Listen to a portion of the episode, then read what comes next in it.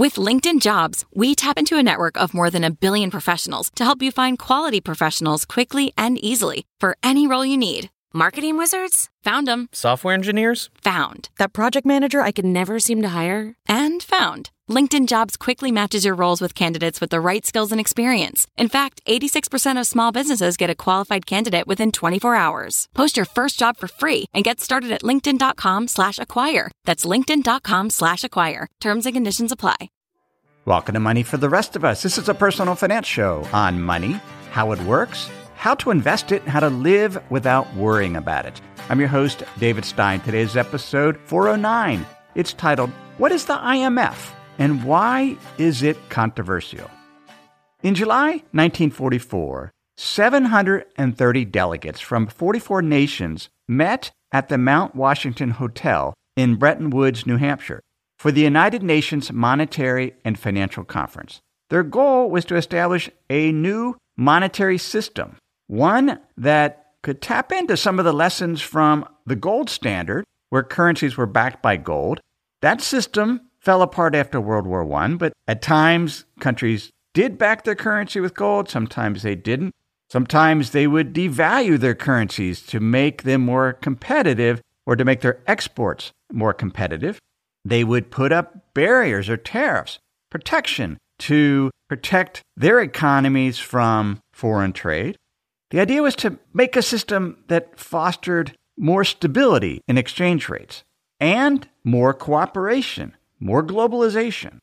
The primary designers of this system were John Maynard Keynes, who was an advisor to the British Treasury, and Harry Dexter White, the chief international economist at the U.S. Treasury Department. There were 2 years of preparation for this conference, a lot of discussions and potential agreements. The conference itself was held from July 1st to 22nd, 1944, and they came to an agreement. And as part of that, they established two new organizations, the International Bank for Reconstruction and Development, which later became part of the World Bank, and the International Monetary Fund. According to the World Bank, here's what they do. The World Bank Group works with developing countries to reduce poverty and increase shared prosperity, while the International Monetary Fund serves to stabilize the international monetary system and acts as a monitor of the world's currencies. The Bretton Woods monetary system lasted from 1945 until 1971.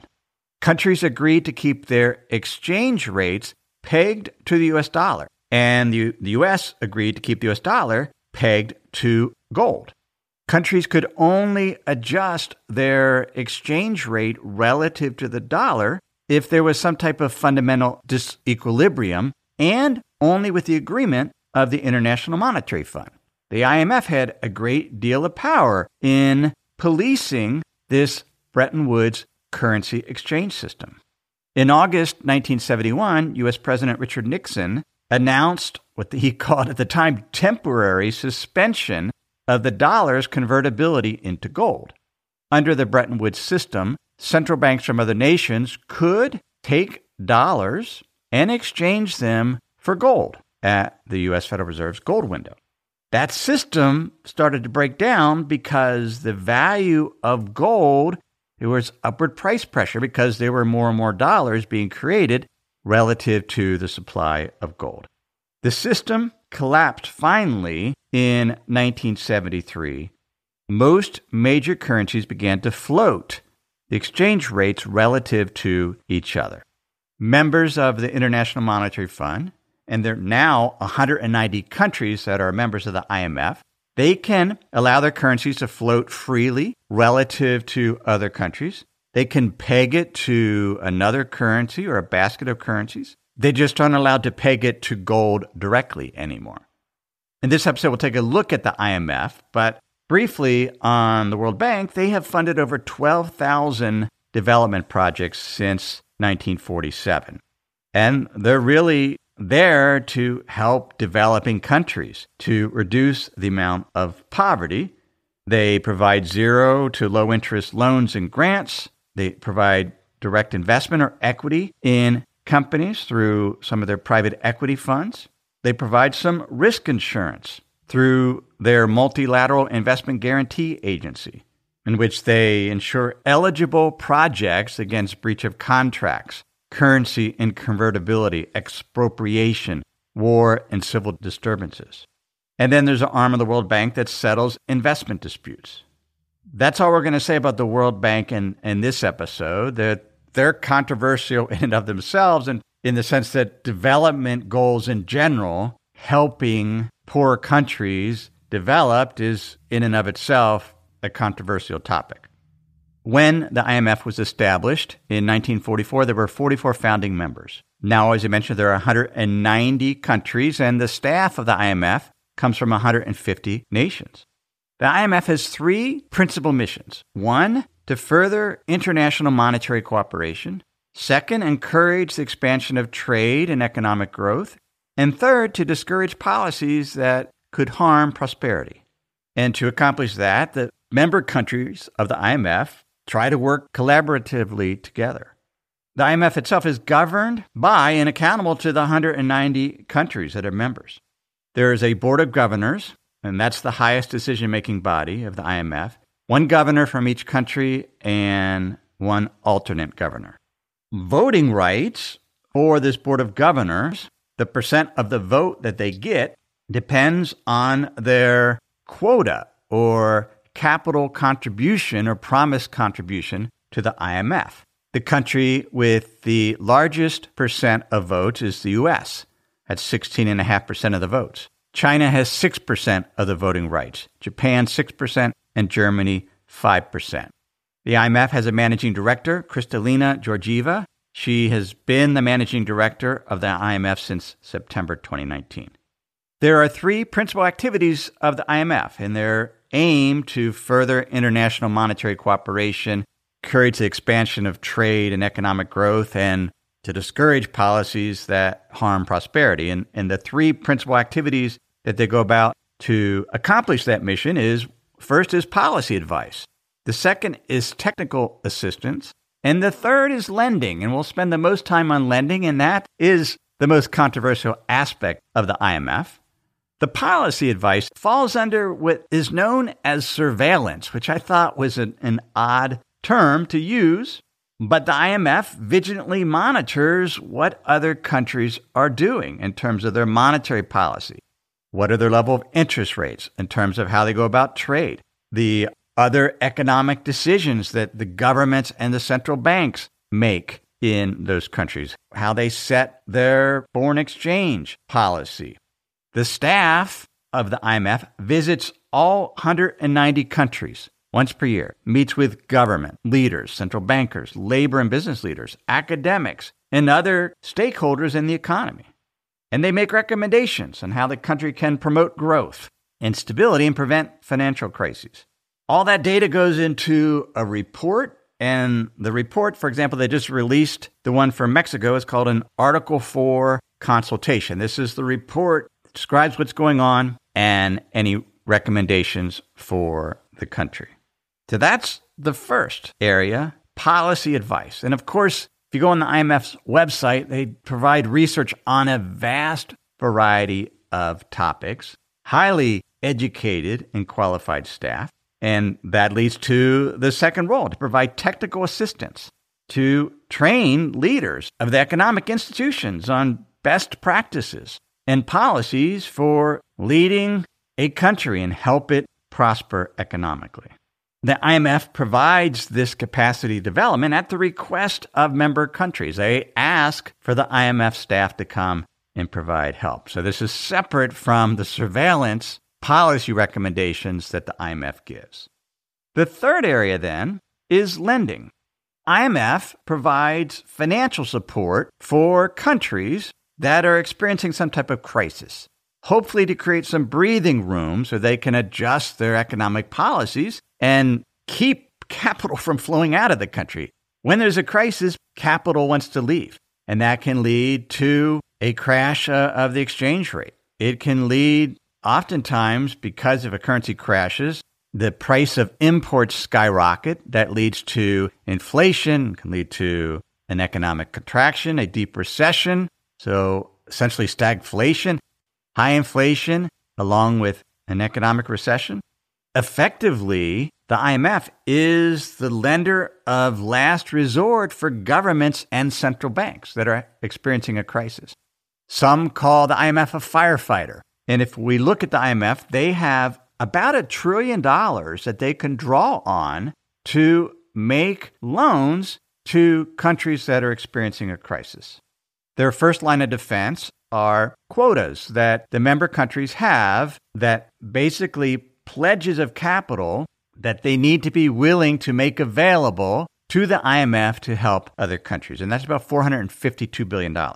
In addition, the IMF can borrow from other countries another $408 billion above and beyond the mandatory quotas from the IMF members. And then there are additional borrowings that the IMF can do, upwards of $152 billion. So a total of around $1 trillion. Now, these crises that countries experience, some can be domestic crises, a large economic imbalance, let's say a huge current account deficit, basically a huge trade deficit where a country is importing significantly more than it's exporting. That shortfall needs to be financed somehow because there's a shortfall of foreign currency, and that can put pressure on the currency. Currency weakness was the reason for the largest IMF loan ever in 1976 to the United Kingdom.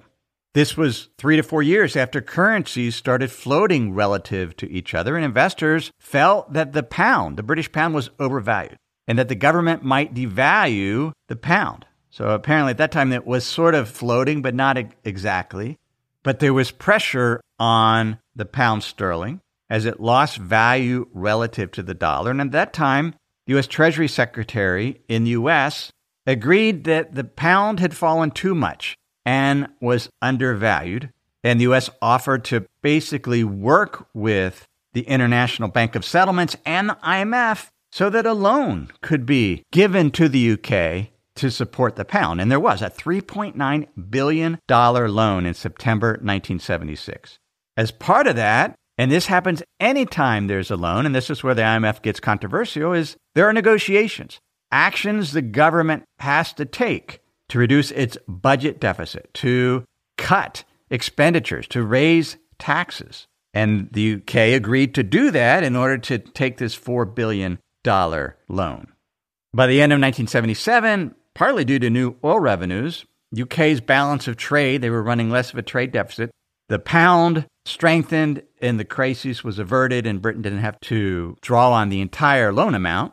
But it's an example of the IMF stepping in with the financial fire hose to aid a country that's facing some type of financial crisis. So that's an internal domestic factor. There's also external factors that can lead to shocks, such as a natural disaster or a large swing in commodity prices. Before we continue, let me pause and share some words from this week's sponsors. Sometimes it's just nice to sit back, relax, maybe even take a nap. That's not what you want your money to be doing. You want it to be working hard for you, earning interest, generating returns. That's where the Betterment Automated Investing and Savings app can help. Betterment's technology gives you advanced tools that are built to help you maximize returns. They have diversified portfolios of low-cost ETFs that have been constructed by experts, high-yield cash accounts where your money can earn 11 times the national average, and automated investing technology like automated rebalancing. These tools can help you reach your savings and investing goals. Betterment is a fiduciary. That means it's their job to act in your best interest. They will never recommend an investment or give you guidance unless they believe it will help you reach your financial goals. So visit Betterment.com to get started. Learn more about the high-yield cash accounts at Betterment.com. Investing involves risk, performance not guaranteed, cash reserves offered through Betterment LLC and Betterment Securities. Betterment is not a bank. When you're hiring for your small business, you want to find quality professionals that are right for the role. That's why you have to check out LinkedIn Jobs. LinkedIn Jobs has the tools to help find the right professionals for your team faster and for free. I know in our business, having the right candidates for the job is critical to keep our business running smoothly. Now, LinkedIn isn't just another job board. LinkedIn has a vast network of more than 1 billion professionals, which makes it the best place to hire. It gives you access to professionals you can't find anywhere else. LinkedIn does all that while making the process easy and intuitive. Hiring is easy when you have that many quality candidates. So easy, in fact, that 86% of small businesses get a qualified candidate within 24 hours. LinkedIn is constantly finding ways to make the process easier. They even just launched a feature that helps you write job descriptions, making the process even easier and quicker. So post your job for free at linkedin.com/David. That's linkedin.com/David to post your job for free. Terms and conditions apply. The primary mechanism that the IMF uses to provide funds to member countries are known as standby agreements. They're heavily negotiated and they come with some pretty strict conditions. Typically, these loans last 12 to 24 months, but potentially up to 36 months, with specific terms, things the countries have to do. If we look then at the level of loans outstanding by the IMF, there's a total of $108 billion of the $1 trillion the IMF has at its disposal. The largest borrower by far is Argentina at $32 billion. Egypt has $14 billion, Ukraine $8 billion in loans outstanding, and Pakistan $6 billion.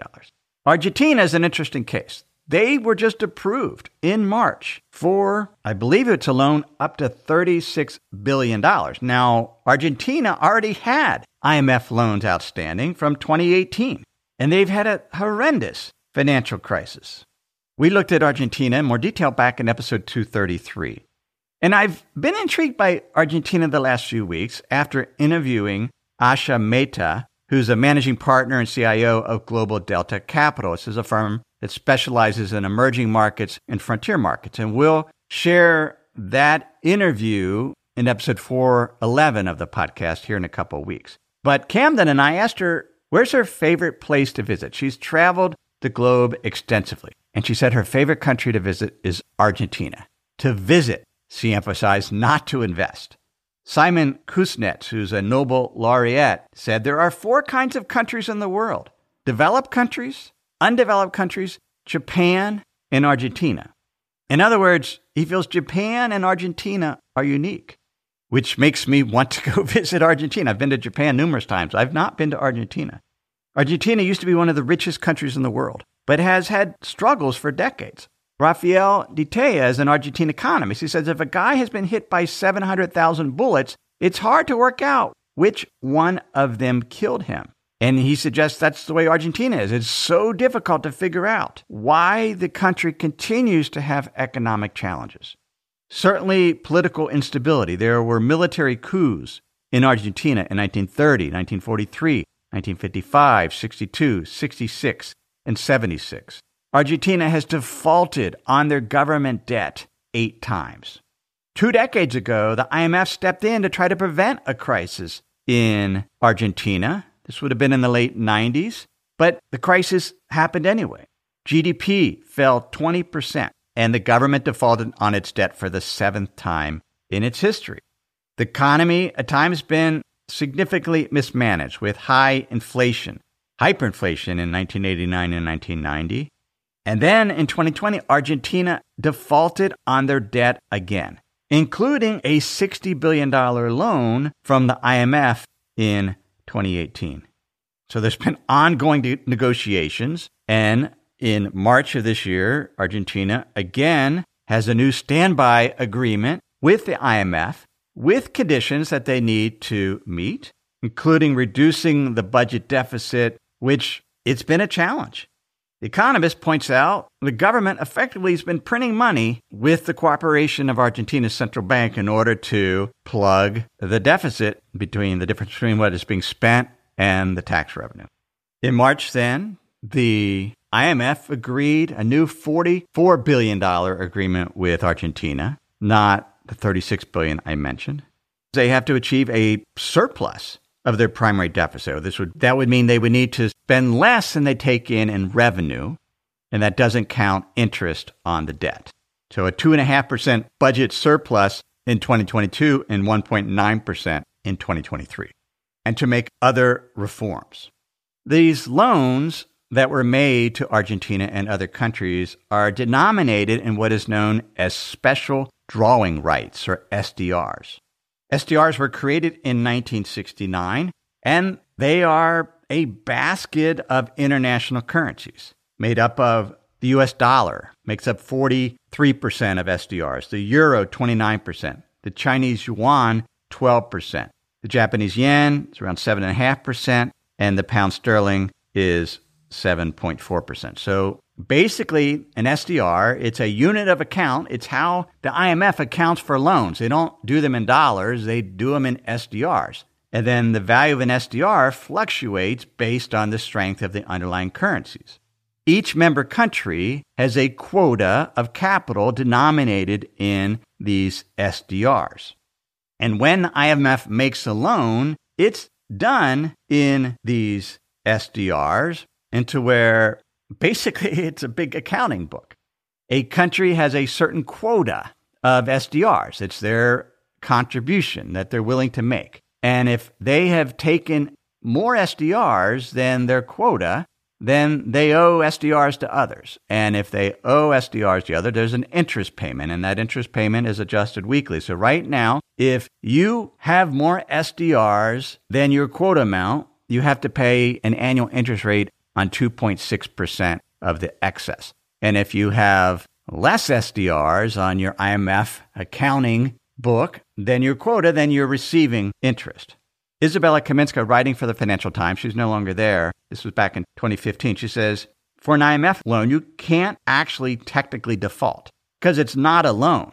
It's a swap, she writes, a swap of one country's relatively crappy currency for currencies that can actually get you stuff on the market. So when Argentina takes out a $44 billion loan, they haven't taken all that amount yet, it's denominated in SDRs, and they provide the IMF Argentine pesos, and then they get SDRs in return, which, because SDRs are made up of a basket of currency, they can sell those SDRs for dollars or other currencies. They are traded among central banks. They're convertible to actually buy things with them. Here's the thing about SDRs, though. It's made up money. In August 2021, the IMF, having got approval from at least 80% of its members, allocated an additional 456.5 billion SDRs to its members, the equivalent of $650 billion. Made it up. We now have $650 billion more SDRs. So everyone had more currency basically on their IMF account book. And again, these SDRs are reserves. They're reserves the countries have that they can draw on, that they can sell to then buy things. And they did. And they can be used to support their currencies because it's just a unit of account. Now, I thought about this. Creation of SDR, $650 billion, that would have to have put some additional inflationary pressure, I would think, because now there's essentially more money. Now, as individuals or businesses, we can't get a hold of SDRs, but a government could take their SDRs, convert it to dollars, and then go spend the money on vaccines or whatever. It would flow through the economy. The IMF points out that the SDR is not a currency. So it can't be used directly in transactions, but it can be sold to other member countries in exchange for 5 what they call freely usable currencies: U.S. dollars, euros, Chinese renminbi, the Japanese yen, and the British pound sterling. And so they're able to get some liquidity. The IMF's been around since 1945. Is it helpful? There are a lot of crises, ongoing economic crises that occur. Some due to external factors beyond their control. A big borrower from the IMF is Ukraine due to Russia's invasion of Ukraine. Harvard economist Benjamin Freeman said, we cannot reliably know whether the consequences of the IMF's policies were worse than whatever the alternative would have been. The IMF is controversial because they're tough negotiators. They're providing capital to countries such as Argentina that are suffering an economic and currency crisis. Some have said negotiating with the IMF is like negotiating at the barrel of a gun. The IMF seems like they did a good job with the Asian financial crisis, helping emerging market countries, many of which were able since then to build up foreign currency reserves to be in a much better position working through what happened with COVID and the current economic slowdown. Even though the dollar is strong, emerging markets, many of the emerging markets that actually run trade surpluses, they're doing fine compared to other periods of crisis, such as the late 1990s with Asian emerging markets, where a number of those countries' stock markets fell over 50%. In fact, I believe one fund I remember, I think it was a Morgan Stanley Asian fund that one of my clients was invested in because they felt emerging markets were too risky to hold Latin America. They just wanted Asian emerging markets. That fund was down 80%. That was probably not my most positive moment as a newly minted financial advisor, allowing my client to go into an Asian emerging markets fund right before the Asian financial crisis. The IMF has been criticized for how it's handled the situation with Greece, which this was a number of years ago following the great financial crisis. But the Greece was challenging because Greece didn't have a crappy currency. It had the euro. So if it was borrowing from the IMF, it basically would have to provide euros to get SDRs back that are partially made up of euros. So the IMF organization just wasn't as effective in that. But generally having some organization to be a lender of last resort of countries, at least provide some counsel, some advice, some policy recommendations, I think generally is a good thing.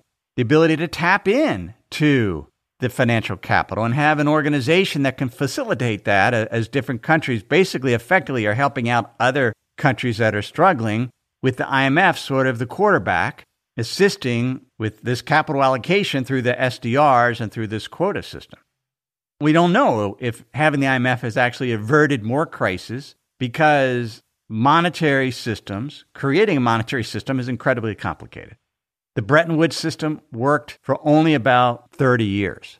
We've had a floating rate system for 50 years, a period when we've had more inflation and potentially more economic crisis. I'm not absolutely sure on that, but my sense is yes, or maybe I'm just more aware of them. But that's what the IMF does. It's controversial. It uses its own made-up currency, SDRs, which is funded out of thin air. But it does allow for some coordination among 190 countries. It's been in existence for over 80 years and continues to evolve as the global economy evolves. That's episode 409. Thanks for listening. I have enjoyed teaching you about investing on this podcast for over 8 years now. But I also love to write. There's a benefit to writing over podcasting. And that's why I write a weekly email newsletter called The Insider's Guide. In that newsletter, I can share charts, graphs, and other materials that can help you better understand investing. It's some of the best writing I do each week. I spend a couple of hours on that newsletter each week trying to make it helpful to you. If you're not on that list, please subscribe. Go to moneyfortherestofus.com to subscribe to the free Insider's Guide weekly newsletter. Everything I've shared with you in this episode has been for general education. I've not considered your specific risk situation. I've not provided investment advice. This is simply general education on money, investing, and the economy. Have a great week.